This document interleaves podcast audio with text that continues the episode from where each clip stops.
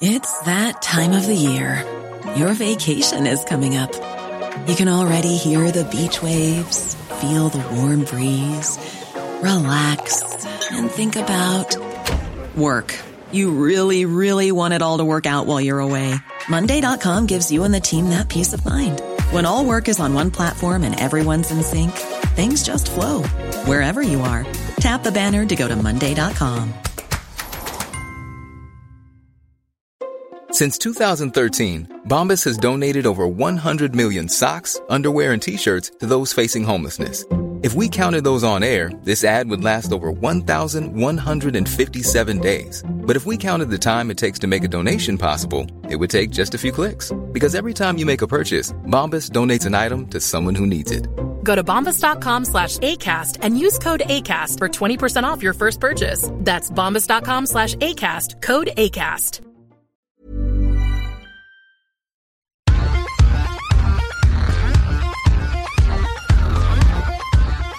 Hello and welcome to Government versus the Robots, the fortnightly podcast that takes a look at how technology will affect politics in the future. This week's guest is Henry Timms. Henry's the co author of a book called New Power, which he's written with Jeremy Heimans.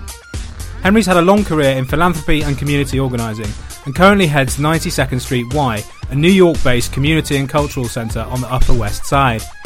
The ideas behind New Power first surfaced in the Harvard Business Review in 2014 and have since been discussed at Davos, the book sets out the difference between old power and new power, and I'm really looking forward to hearing from Henry what this means for politics, government, and technology companies in the future.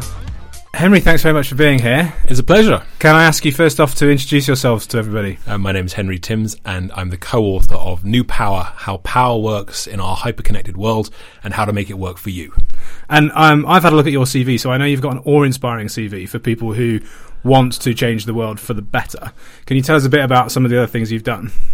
So I guess I've always worked in social change in one way or another. So I started my career actually here in the UK working for two of the Prince of Wales's charities, Arts and Business, which helped encourage the business world to take the arts seriously, and then was involved in setting up the Arts and Kids Foundation, which helped kids get more of the arts. I, then went to, to New York um, and worked for the Louise Blouin Institute, and we built a big museum in London, and then created a big global summit summit around how kind of politics and culture fit together. And then I went to work at the 92nd Street Y, which is a for a British audience, if you imagine a little bit of the South Bank, a little bit of the Barbican, a little bit of the RSA, and a very good nursery school, and put it all together on the Upper East Side of New York. That's what the 92nd Street Y does. And so we think a lot about engaging civic participation, both in the building and then around the world. So we've been involved in projects like Giving Tuesday. So after Black Friday and Cyber Monday, Giving Tuesday was a kind of philanthropic response, and, and that project is now uh, in 100 countries. Well, I uh, have, I've been a delegate at the Social Good Summit, so I've Great. been to 92nd Yeah. Street Oh, very Y, good. Um, and have worked with fundraisers who've been very keen to make the most of Giving Tuesday. So it's a familiar world in some respects. I just want to th- ask first, if it's all right, Henry. Usually, I end this podcast asking guests um, where they've seen people change, where people have changed the world for the better. What are the characteristics that they've displayed? How have they gone about making that change? And rather than asking that last, this week I wanted to ask it first because I've been reading your book and my eyes were drawn to the thanks part. And I was thinking about how hard it is to sometimes to get a project to fruition. I thought you meant how hard it is to write the thanks part, but it is very, very hard because you essentially it's essentially an exercise in uh, working out who you're going to forget and irritate. And there's no version of the thanks column. Either you write 64 pages of thank you, so everyone you've ever met is included, or you write three pages, and then you just know that all that happens is kind of the sly resentment of people who weren't thanked when they should have been. And I'm sure we've missed four or five people. And actually, I'll take this chance to apologise for those people who weren't thanked. I'm very sorry. Well, someone you did thank, and I thought was interesting, and it may be that you don't want to tell me, was your brother. And and I wondered whether there was reflection there on how hard it is to get projects together and what you've learned from writing the book in terms of getting a project to the end.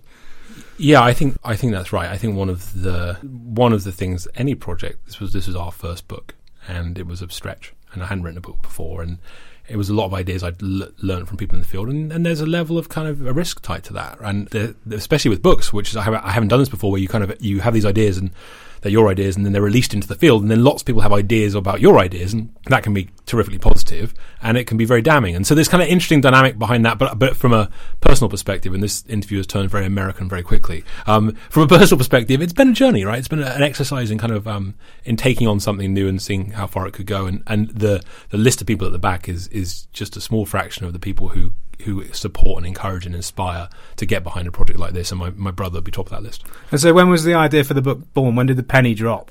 So we, Jeremy Heimans my co-author, and I uh, come from different backgrounds. So he's a lifelong activist and had co-founded things like Avaaz and Get Up in, in Australia, and uh, I have run essentially some old power institutions in one form or another. But we're both seen the world in very world in very similar ways, which was trying to get beyond this kind of quite limited conversation about changing technology you know, did Twitter cause the Arab Spring? And like, do I finally have to understand Snapchat?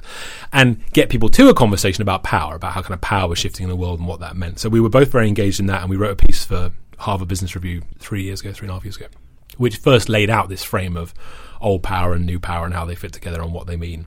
And then we had such a good response to that piece. It was really interesting that what happened, we put that piece in the market, and then all these people from around the world were taking the frame and talking about how it mattered in their world. It was actually a very new power response to the article, which was we saw health workers who turned the frames into things which would help them think about their work in more thoughtful ways. We saw a spy agency. There's a guy in the States who runs one of the biggest spy agencies. Now, if you think about kind of the ultimate old power organization, it's an intelligence agency, right? They literally have all of the information, they hoard it up, they're behind closed walls. But even they are thinking that they've got to engage with this world of the crowds. And that's really what the, the core piece of our work is to say that look, there's this there's this emerging world of new power, this ability to harness the energy of the connected crowd. And no matter what you're doing in the world, whether you're setting up a platform like Facebook or trying to win an election or trying to run a spy agency, you have to build this set of new power skills alongside your old power skills. And, and we saw in the market so many people getting their heads around the idea of what that meant. This spy chief did a really interesting thing. So obviously you live in an old power world if you're a spy chief, right? You have all this kind of closed up information. But he built an intelligence laboratory outside of his main compound where they had no access to confidential material of any kind. So he took away all the things which t- typically had made a spy strong, which they had access to the satellites and nobody else had. And he said to these guys, You've now got to learn how to be a spy in the open. And what he meant was, in a world where all this information is decentralized and distributed so much more, there's a new set of skills for how you think about that world, which is such a different set of skills from the, the previous era of, of spies when he told me the story. When his career began, you know, his job was he would get these pictures, these satellite photos, and he would look for the, you know, the, the, the dubious areas. And he put circles around them, and he then put in a chute The information would go in a chute and he'd never see it again. Like, this very closed up world. What spies are now dealing with now is how they think about open innovation, how they think about the crowd, how they think about information sharing. They're doing quite a lot of interesting work uh, actually, especially around kind of open sourcing and intelligence. And so that was just one example of what we saw around the world, which was this kind of uh, enthusiasm for what new power might be able to do. And, and that was the thesis of the book. You give me a great chance, Henry, to uh, plug an episode of Government versus Robots called "Bites Not Bombs with the former GCHQ staffer who now runs an open source intelligence agency, an ethical open source intelligence agency. I want you've used the phrase old power and you've used the phrase new power, and and maybe you could spend a couple of minutes explaining to us the difference between old power and new power. So think of the difference between uh, the two biggest video games of all time, both of which I think speak to a different kind of a mindset. The biggest uh, video game of all time is Tetris. And so if you think about Tetris, we all remember Tetris. It was literally top down, right? The rules were very clearly set by others, and our job was simply to make things fit into very neat lines. Just replicate, replicate, replicate, replicate until eventually we collapsed through the exhaustion of the game, right? That's what old power is. It's a, it's old power is it's very top down, it's very command and control. You kind of download your ideas onto the world. It's very leader driven. The world of old power operates like that, and it's one most of us know quite well. The world we don't know as well is the world of new power. And so the second biggest game of all time now, would you like to guess? Minecraft. There we go. All right, good. You go get your free copy of New Power coming to you. So Minecraft is the second biggest game of all time, and Minecraft is similar. It's a block-based game, right? It works in the same way, but its dynamics reflect the New Power world. And, and what I mean by that is, if you don't know Minecraft, it's a completely open space, and it's built from the bottom up. You, you can build anything you want in Minecraft, and it's co-created by the people who play the game. So there really aren't any rules. You learn rules from other players. You create things together. So in Minecraft, you'll find churches that people have built together. You'll find football stadiums that people have built together. You'll find acts of terrorism that people have taken on together. So it's not like a paradise, but it does reflect a world where this kind of new power is rising up, where people are coming together to create things in distributed ways that are made by many that channel the energy of the crowd. So if you think about the old power world, The old power world operated with power as a currency. I've got it and you haven't. The new power world thinks of power as a current. It's something which flows, which surges. You can never quite hoard it, but if you can channel it, you come out on top. So the, the, the argument we make is that this is not we need to get rid of old power and embrace new power fully. This is not you know out with one and in with the other. What we say is you need to be able to blend these two sets of skills together, and the set of skills that most of us don't yet have is this set of, of new power skills. And are those skills are they applicable to individuals or organisations? Both. I mean, I think the you think about just a, a simple idea like how ideas spread in the world now. And we used to think in the old power world, you think about the soundbite, right? You think about the kind of the perfect moment that everyone would parrot again and again and again and again. Or you'd think about the kind of perfect logo which everyone would draw. And, and that worked for an era. That's how, you know, ideas stuck in our minds.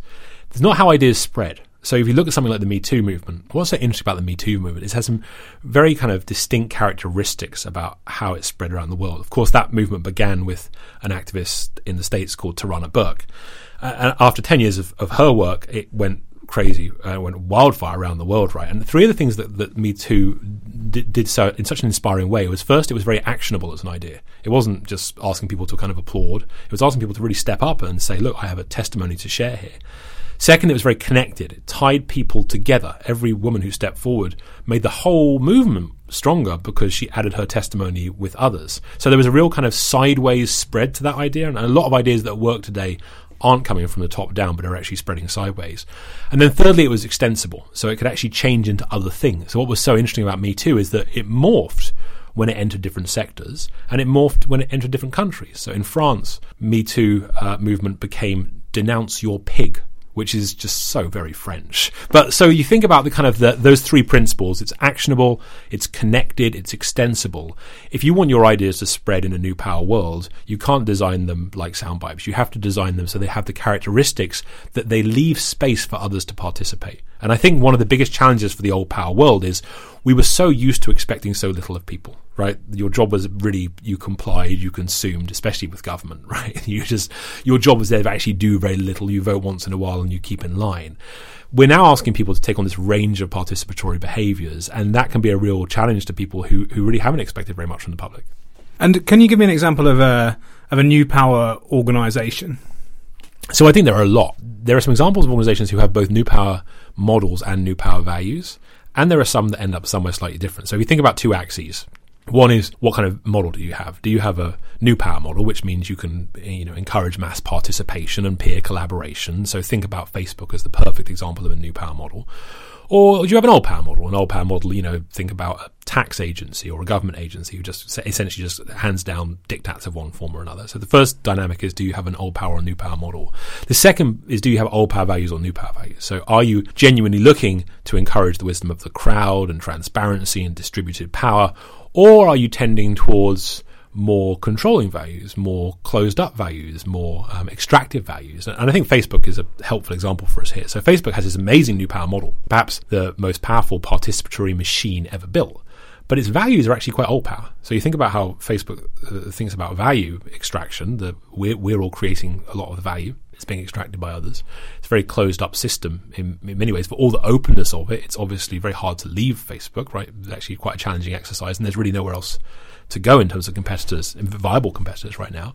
The algorithm is hidden and, and it influences our choices and, and even our elections. And so we have this interesting world right now where you're seeing lots of new power models uh, rise up, but they often then get co opted in powerful ways. So I think we see a lot of organizations like that with Facebook, but I'll give you a more hopeful example too. And a more hopeful example would be the Parkland kids in America recently with the efforts towards gun control and the March for Our Lives. Now, that was a very new power movement. New power model, it was decentralized, it was distributed, but it also had a real set of new power values. It wasn't about one superstar, it wasn't about them controlling all the power. It really was designed to spread and to make many people more powerful. And, and there's a great phrase that the founders of Black Lives Matter use, which is rather than leader-less movements, you're building leader-full movements. You're building leaders where there isn't one central figure who takes up all the space and all the agency, there are real dangers with that. Um, look at look at Lance Armstrong as one example of someone who built this very powerful philanthropic machine around his own personality, and, and it, it suffered as he did. Um, but they create these movements which are leaderful and empower so many more people. So I think one of the interesting things is the people who are coming out on top now are getting new power right from a model perspective. The question of our age is where are they going to push that new power? D- does it end up actually making us all more powerful, or is the story of our age that all this new power rises up and it's captured by platforms like Facebook, or indeed strongmen like Donald Trump? And I have spoken previously to a, a, chap called John Coventry, who used to be Director of Communications at Change.org and now works for GoFundMe. And he talked in his episode about how information sharing is very much more horizontal these days rather than vertical. Right. Um, and one of the things I do in my day job is think a lot about communications. And I am a big devotee of a book by Chip and Dan Heath called Made to Stick, which I know you reference yep. in your own book. And they, for people who aren't familiar, talk about the principles of success as a way of getting messages to stick in people's heads. Um, and you have added a, an addendum or a prefix to success. Is that right? Yeah, I think we tried to build on that a bit. So I think we, we, we tried to say that beyond getting ideas into people's heads, the question now is how do you get them into their hands? But that's the shift of an age, right? Which is now people want to adapt messages themselves. And I think that the, the March for Our Lives is a great example of that. It wasn't just a stick. That wasn't like just a story. You know, you remember the story of the guy who had, uh, the, I remember the story now from that book of the guy who was, you know, got his kidney taken out overnight and stolen, right? You have these very vivid stories that stick in your brains, but what sticks in your hand isn't quite the vivid story as much as it is the kind of shared space that turns into something. So you think of something like the ice bucket challenge. Real, real new, new power phenomenon. That really built these three principles, what we call an ACE idea, right? So ACE, an ACE idea. It asks you to do something, so it's actionable, right? That you put water over your head. It was connected. It tied you to a peer group. You nominated other people and it tied you to a higher purpose, which was the ALS Society. And it was extensible. You could actually turn the whole frame into something new. So when Ian McKellen took the, oh, Patrick Stewart took the Ice Bucket Challenge, he uh, poured himself a large whiskey dropped a couple of ice cubes in, wrote a check, and then toasted the camera, right? And so that's very different than an idea that's meant to stick. The idea meant to stick is there's one thing that everyone does and it looks the same always. An idea that is made to spread is capable of morphing. And I think that's a set of skills that are very hard for people who are used to the idea that they have their perfect idea, they deliver it to the marketplace, and everyone's job is to replicate and admire. That's a very different approach to how ideas spread than putting ideas into the market that are designed to be imperfect. You leave agency for others to fill that space. One of the campaigns we've worked on is, is Giving Tuesday. So it was our response to Black Friday and Cyber Monday. And what we've learned from Giving Tuesday is people have time and time again grabbed the Giving Tuesday piece and turned it into something else. So the charity Dress for Success in the US, who help women going back into the workplace with clothes and outfits, turned Giving Tuesday into Giving Shoes Day and they got donations of shoes. The University of Michigan turned Giving Tuesday into Giving Blue Day and raised over five and a half million dollars last year.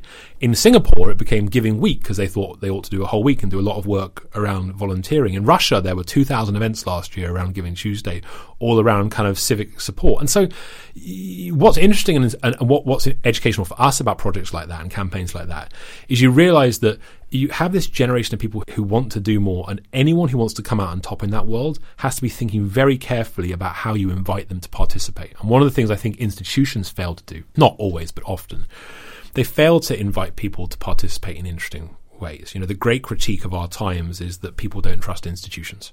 And one of the driving reasons for that is that institutions don't trust people. And what I mean by that is we have these really important institutions like the government or the academy or the media, and they don't actually create very meaningful routes for people to participate. We're still in a kind of uh, quite peripheral and transactional and, and, not very interesting relationship with those agencies. And one of the things when you take a step back is you think about any young person growing up today, they have these magnificent feedback loops in their lives, right? So if you're on Instagram all day. And, you know, if you and I were to go on Instagram now and post a picture of us doing this, saying, hey, having a great podcast conversation, within seconds, our friends will be pressing heart like buttons and saying, "Hey, that your friends so Henry. Well, I, I, I, was relying on your friends. At least let's let's as a thought experiment. Let's assume at least one of us has enough friends. You would immediately get this kind of validation of your peer group, right? None of whom are going to say that looks super boring. None of whom is going to say that's a dreadful T-shirt. They're all going to say this is just terrific in every way, and you're going to get this kind of instant, affirmative, peer validated feedback loop. And a lot of people all day long they experience these feedback loops And then they encounter government, right? And they wait forever to get a form. They don't understand the bureaucracy. They don't understand where their tax money is going. They don't feel enfranchised. There are all these barriers and these, these very poor feedback loops. And so I think one of the gaps to start thinking about how we fill it is how we can get our institutions to trust our people more by creating these more meaningful feedback loops. And I think there are some really interesting examples beginning to emerge around the world of just that. I'm interested to know what some of those examples are because it seems to me there is a, a fairly glacial pace in most government institutions and the ability and, and actually the resources necessary to open up to participatory citizen, activism within decision making in government costs a lot. It requires doing things in a very different way. Doing things in a different way takes a lot of time. So, where you are seeing examples, are, are they happening at pace? Are they happening at speed? Yeah, in some places. I think the cost, the, the higher cost than capital is actually often professional identity. One of the reasons that people don't like to think about this shift is because it's an assault on a kind of old power identity people have grown for years. We we learned about this really interesting study of NASA, which is kind of an interesting government agency to think about. So it was five years ago or so, and they were being accused of not being innovative enough, and the political winds had turned against them, and their budget was being threatened, and all these bad things were happening. So NASA, one part of NASA at the Kennedy Space Center, decided they would invest in open innovation. So open innovation is this idea that you invite the crowd into your work to take on your problems. And so they lay out nine of their biggest strategic challenges and they say to the crowd, here's what we're working on. Do you have any ideas? And they're amazed by how quickly they get results back and they're amazed by how good these results are. And there's one result in particular, which becomes like an allegory for the whole thing. There's a guy who, in his shed in New Hampshire, solves a problem in heliophysics. So one of the problems in heliophysics is solar storms, right? If, you, you're a space traveler, you want to avoid solar storms, very, very bad, flying at millions of miles an hour, very hot. So the best algorithm NASA had, about an hour and a half before one of these things would arrive, they could predict it, and they would get it right about 50% of the time. Now, this algorithm came in from a guy in his shed who had none of the technical know-how or, or tools of NASA, and it could predict it eight hours in advance with a 75% degree of accuracy. Now people were amazed. Like this is incredible. This this is this the crowd is coming in. They're engaged. The White House got excited. Because this has really set off this wildfire of excitement around open innovation. There was a big meeting at NASA. A colleague of ours, Hila Lifshitz Assaf at NYU, she studied all of this. She did this very interesting longitudinal study of NASA during this period.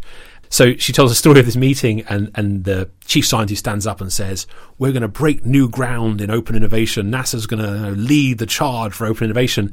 And it really ended up, that meeting ended up not going at all well. There was a real conflict in the room. And what ended up happening, and she tells this story, these two groups at NASA start to emerge as they start to embrace open innovation. Even though the open innovation is delivering some really interesting results, so it's not like the results aren't good, the results are good. These two camps appear, and the camp number one loves this stuff. They're excited about it, they're changing their uh, dreams, they're, te- they're telling new stories about their work, about kind of the YouTube hero who had discovered a new way, they're shifting their professional identities, they're doing this really interesting set of things. Is group one.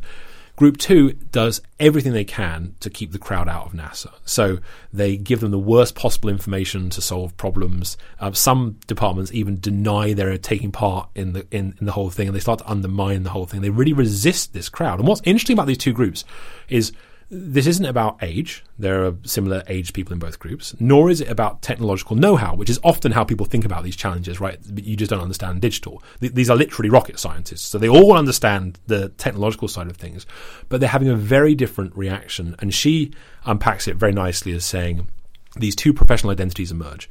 One is the problem solver mindset, which is what we think of as kind of the old power mindset, and one is the solution seeker mindset, which is the new power mindset. So the problem solver lives in the scientific tradition, right? It's the apple on the head. It's the you know the it's the moment of brilliance in the bathtub. I alone can fix it. I'm going to have my expert moment, and I will solve the scientific tradition. It's a job of scientists. And she tells a funny story, which is often when she's talking to these scientists about open innovation, they'll start talking to her about how many degrees that they have. And she never ever asks them about their degrees, but their immediate default is this is an attack on my professional identity. So group one was these problem solvers. Group two is these solution seekers, people who actually just want to go out there and find solutions from the crowd. And she tells this great moment of, of this tension, real tension inside NASA. There's one moment that one of the scientists stands up and is falling out with her colleagues about all this work. And she says to her colleagues, We have to stop thinking the lab is my world and start thinking the world is my lab. And I think that's the key shift here, right? If you think about government and institutions, are you thinking of your work like a problem solver? It's my job, I'm going to fix it, the outside world isn't really meaningfully engaged. Or are you thinking about your world like a solution seeker? You're genuinely seeking out the best solutions from wherever they come, and you're changing your professional identity to be able to do that. And I think that's the right place to start. If you're looking for plump lips that last, you need to know about Juvederm lip fillers. With Juvederm Volbella XC and Juvederm Ultra XC, your lip look, whether it's subtle or bold, can last up to one full year with optimal treatment and no additional maintenance. Find a licensed specialist and see if it's right for you at juvederm.com today. That's J U V E D E R M.com. Add fullness to lips in adults over 21 with Juvederm Volbella XC or Juvederm Ultra XC. Do not use if you have severe allergies or a history of severe allergic reactions, or if you're allergic to lidocaine or the proteins used in Juvederm. Tell your doctor if you have a history of scarring or taking medicines that decrease the body's immune response or that can prolong bleeding. Common side effects include injection site redness, swelling, pain, tenderness, firmness, lumps, bumps, bruising, discoloration, or itching. As with all fillers, there's a rare risk of unintentional injection into a blood vessel, which can cause vision abnormalities, blindness, stroke, temporary scabs, or scarring. For full important safety information, visit juvederm.com. Hey there, it's Michele Norris. I'm host of a podcast called Your Mama's Kitchen. When I travel, I'm usually looking for a way to find a taste of home when I'm not at home. And one of the things I love to do when I am at home is entertain. And Airbnb allows me to do that. When I was in California recently, I rented a house that had a great kitchen. And when we were sitting around the table, we we're all thinking, we're in someone else's house. Someone could be in all of our homes as well. If you have a home, but you're not always at home, you have an Airbnb. Your home might be worth more than you think. Find out how much at airbnb.com/slash host. Hiring for your small business? If you're not looking for professionals on LinkedIn, you're looking in the wrong place. That's like looking for your car keys in a fish tank. LinkedIn helps you hire professionals you can't find anywhere else, even those who aren't actively searching for a new job but might be open to the perfect role. In a given month, over 70% of LinkedIn users don't even visit other leading job sites. So start looking in the right place. With LinkedIn, you can hire professionals like a professional. Post your free job on linkedin.com slash people today. And do you think there's a risk there? You know, you, you touched earlier on on kind of um, on a lack of trust in institutions at the moment. Do you think there's a risk that if government opens up and becomes that kind of more enters a more nodal way of doing things, that actually people lose the respect and security and sense of authority that actually they need from government institutions? Uh, yes, I do think that's a risk, but I I think it's a, I think it's a second order risk. I, I, think the first order risk is actually something different. The first order risk is in a world where everyone wants wants to participate more, um, government doesn't really adapt and doesn't really change. So the most powerful feedback loops are coming from the wrong places. So you think about right now, think about how the climate deniers are arguably out messaging the climate scientists. Think about that. How the anti-vaxxers are out messaging the health professionals, right? Think about the general assault on enlightenment values, right? If government doesn't win these battles, or at least contribute to these battles, they're going to get won by people who we really don't like the answers they're going to come up with. So I think that's the really the first danger of all this work. And the, and the second danger is if if you accept our thinking, the, the world, the, the future is essentially this battle for mobilization. Who is ever going to mobilize best? there is a real danger that what ends up happening is as, as new power rises up, people, and I, I, don't just mean people on the right, I mean even progressives, start getting more and more worried by the chaos. And the chaos of all these surges and all this current flowing around the world and all these moments and all this participation actually pushes us further and further into government being much more controlling. And I think that's actually the nightmare scenario here is you end up in a place where you have a world which is both much more participatory and much more authoritarian. And presumably, there's a kind of interesting mirror in that where you use Facebook as an example of a kind of sharing platform that actually ultimately is is is owning a hell of a lot of influence. Similarly, I guess there's a similar tension, I guess, in government. I would really, I really agree with that. And actually, I think the place, the thing which we have been thinking about, or they didn't write much about in the book about this, but, but it's been on my mind a lot recently, is China. Hmm. And so China is highly participatory in terms of social media and in terms of people kind of engaging in things. And they're, but some of the things they're engaging in, you know, if you want to engage in commerce or in culture or in entertainment, you're highly encouraged. But of course, you're kept well away from engaging in politics, right? In an interesting way. And so the kind of bargain going on there is we're going to give you all this participatory energy. We're going to let you do all this stuff. You have this power to share, to engage, do all this stuff in the world. But actually, the governance of the mm-hmm. enterprise is going to be owned by somebody else. And, and I think that's the, the worry. And in that world, you know, the, the platform and the state actually start to merge. Uh, and you touched on the fact that kind of in some ways climate deniers are out messaging climate change campaigners. You know, going one step further, Trump's out messaging the opposition. I would say in the UK here, Corbyn's out messaging the opposition. I would say both of those men have strong authorita- authoritarian tendencies. And so, if you're interested, and I've talked a lot before about believing that government should be a force for good in society, and I'm thinking a lot about trying to frame things around positive politics. Yep. Um, if you're interested in positive politics, and you think, right, okay, hang on a minute, the other the other guys and girls have got a jump on us at the moment. They're communicating. They're using these ace ideas and yep. the old made to stick success principles, and they're ahead. Yep. It's not that the world's gone crazy. It's just that we're being out communicated. Right. There are two ways to respond to that. You either think, oh well, they've stopped playing by the rules. They're playing fast and loose with the truth. We should start doing that. And yet, government and institutional and sensible thinking says we can't do that because you can't play fast and loose with the yep. truth. Right. Or you think, okay, well, what's the regulatory framework within which we're enabling these conversations to happen? And then you start to look in the direction of social media companies and internet regulation and so on. If you were offered a path between regulatory frameworks and let's call it more creative communications, which one do you think would be more profitable?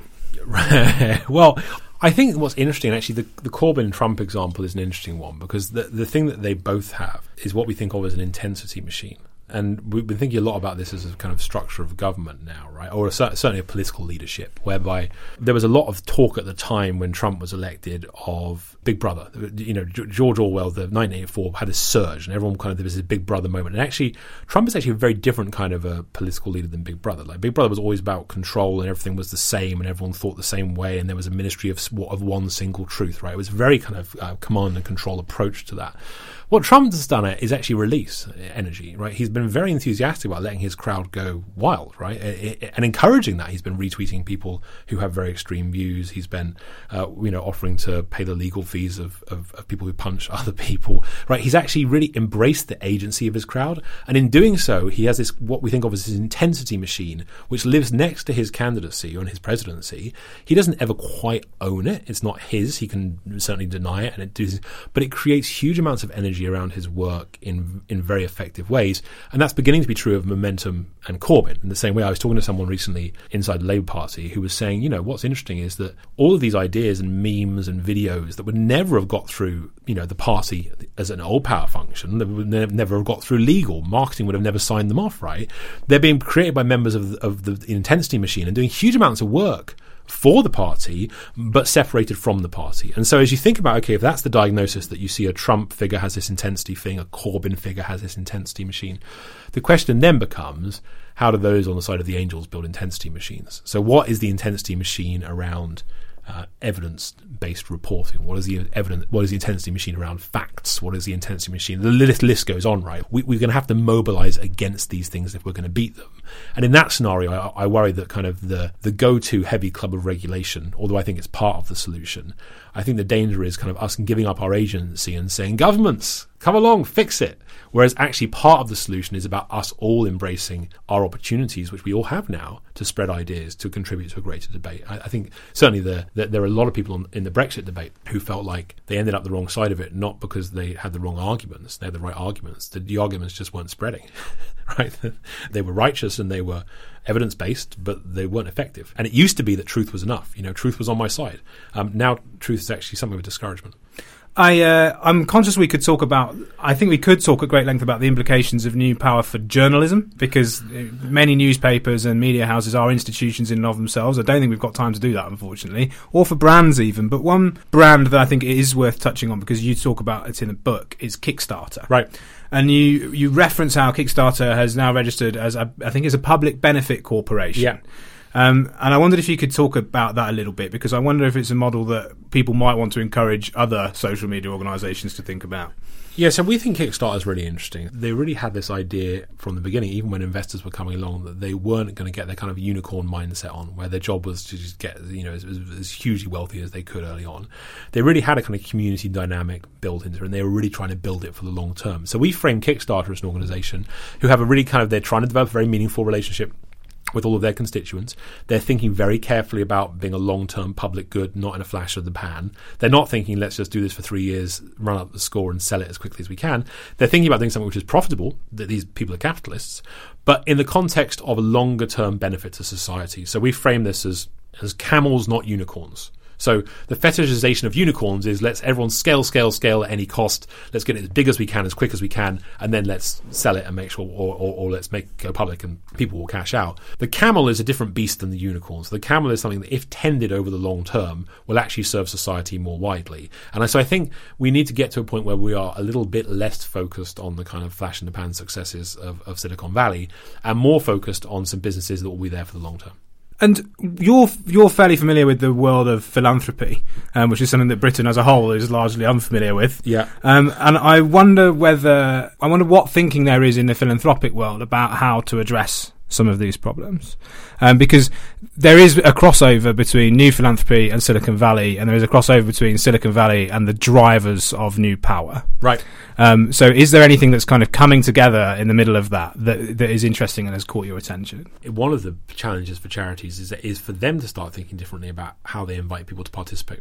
And so I think the charity sector does terrific work writ large with our, you know, missteps once in a while. But we do need to readdress the power dynamic that we have with our supporters. And so often we think of people really as cash registers, right? Our job is just to find ways to get money out of people and, and that pays bills and that, those bills save lives, right? Or improve lives. So that's very important work, don't get me wrong. But in a world where you uh, see so many people who expect to do simply more than just pay bills, they want to get engaged. You have to create more meaningful routes to participation. So, so one of the things that, that we encourage is for charities is to stop thinking about donors and start thinking about owners. what I mean by that is you're not just a donor to an institution, but you're an owner of the cause. You can do something with it. You can make it more meaningful. Because some of the most interesting data coming out of philanthropy is it, let's let's assume for the sake of argument, I make a hundred pound donation to the cause you care about most terrific. That's hundred pounds of value. If I make a hundred pound donation and I share about it, the value increases. If I make a hundred pound donation and I share about it and I ask my friends to donate too, it gets even higher. And if I do all of those things and make a video about it, it gets even higher than that. So there's an interesting kind of new power multiplier tied to donations that if you are asking people to do more than simply pay your bills, you're actually going to get a lot further as an institution. So I think one place for philanthropy to start is the old power world we thought about people as donors. In the new power world, we need to start thinking about them as owners.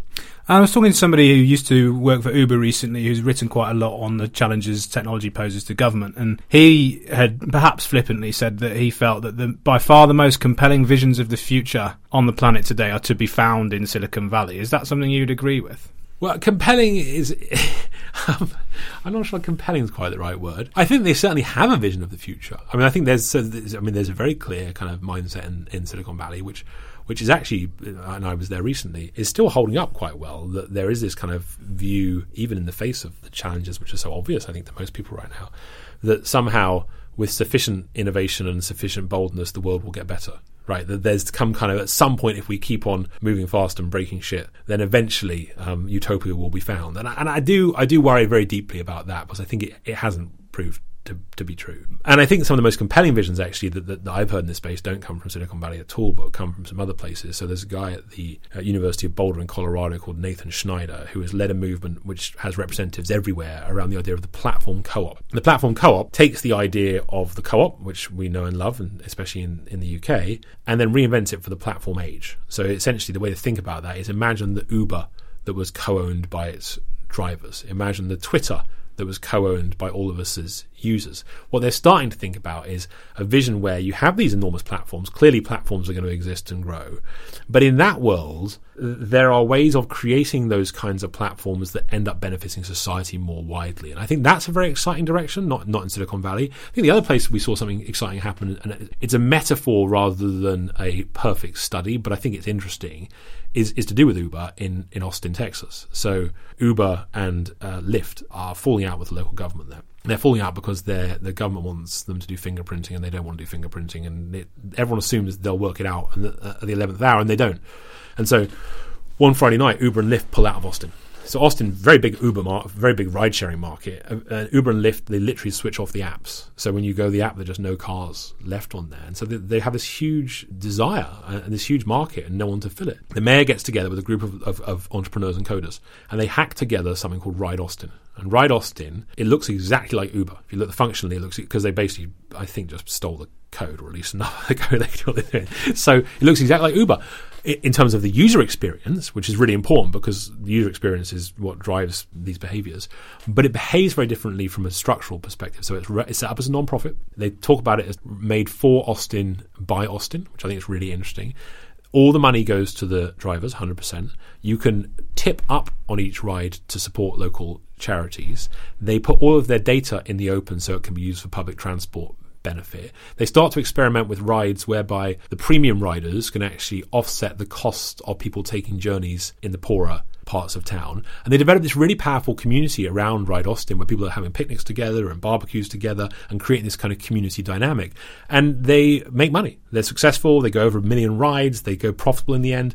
And so it becomes this really interesting example of, well, couldn't you imagine there being a Ride Austin and a Ride San Francisco and a Ride London and a Ride Manchester and a Ride San Paulo? You can see this going around the world there's a lot of incentives for cities, particularly, to have their own versions of this. And you might even imagine a federated platform where all of these different local areas could fit together. Now, obviously, there are network effects at play here, but actually, 90% of ride sharing is local. Uh, it doesn't necessarily follow that it needs to be around the world. I think that's a really interesting example of what might be coming next, and, and I don't think that's certainly in my in my studies that hasn't come from Silicon Valley. I guess if it was a rip off of Uber, in, the, a very successful and, and very compelling rip off of, of Uber, but perhaps it did kind of come from Silicon Valley. Well, I think the model came from Silicon Valley, but the, the vision, the, the, values came from yeah. somewhere else. So and, I, I, think I think that's probably the right analysis. And is it fair to say that that things like that would be in your vision for a successful new power world? hundred percent. I think we have to think in structural terms. Like the movement right now is delete Facebook. The question though is replace Facebook. Right? What is what what is the version of that that is actually better for all of us? How does who is going to build it and how is that going to get built? I think that's absolutely key. Uh, Henry, I really enjoyed the book. I thought it was fresh, salient, and practical, and would strongly re- recommend it to all Government versus the Robot listeners. Um, I've got one last question for you, which is: uh, Were I to grant you omnipotence uh, to do just one thing to make a, a kind of successful, cooperative new power world more of a likelihood in the future, what is the one thing that you might change about the current situation we find ourselves in that you think would put us on a, a faster and more a more uh, more prosperous and successful road to the future? So there's an idea a friend of mine Stanford has, um, and a lot of people actually are working on this now, but he's been thinking about this for a while. Rob Reich, who's a professor there and has been a, a good collaborator of mine for many years, what he's trying to do now is make sure that every engineer in the world begins their career as they learn to be an engineer by considering ethics. So what he's trying to do is actually add into the curriculum around learning how to code, learning how to build these things, that you actually have to have an ethical component in that. And I think there's an educational element to that. I think if you could actually get a new generation of people thinking, look, they don't want to be in a world where you build these these things which can become monsters, right? They want to build things that actually are considering some of the ethical dynamics. If you could educate a generation of coders uh, in a very meaningful way, not in a kind of glib, let's talk about Plato once a year kind of a way, but in a way that really forced them to consider some of these issues, I think that would be a pretty big contribution. Uh, you mentioned 1984 earlier on. Pub trivia fans will be uh, they'll give a wry smile to know that it is a hot, sunny day in April outside today. uh, I very much appreciate you taking the time to join me in this dark, not so sunny basement and uh, talking through what was a fascinating conversation. Thank you. Thank you. Well, that's it for this week. I really hope you enjoyed that episode. I certainly did. We'll be back next time with more. But in the meantime, if you've enjoyed that, please do share it Tell your friends about it, or follow us on Twitter at govt underscore vs underscore robots and subscribe on iTunes. My thanks to Sky Redman for her help with the production and editing of this podcast. We'll be back next time. Planning for your next trip? Elevate your travel style with Quince. Quince has all the jet setting essentials you'll want for your next getaway, like European linen premium luggage options, buttery soft Italian leather bags, and so much more. And it's all priced at 50 to 80% less than similar brands. Plus, Quince only works with factories that use safe and ethical manufacturing practices. Pack your bags with high-quality essentials you'll be wearing for vacations to come with Quince. Go to quince.com slash trip for free shipping and 365-day returns. When you need mealtime inspiration, it's worth shopping Kroger, where you'll find over 30,000 mouth-watering choices that excite your inner foodie. And no matter what tasty choice you make, you'll enjoy our everyday low prices, plus extra ways to save, like digital coupons worth over $600 each week. You can also save up to $1 off per gallon at the pump with fuel points. More savings and more inspiring flavors make shopping Kroger worth it every time. Kroger, fresh for everyone. Fuel restrictions apply.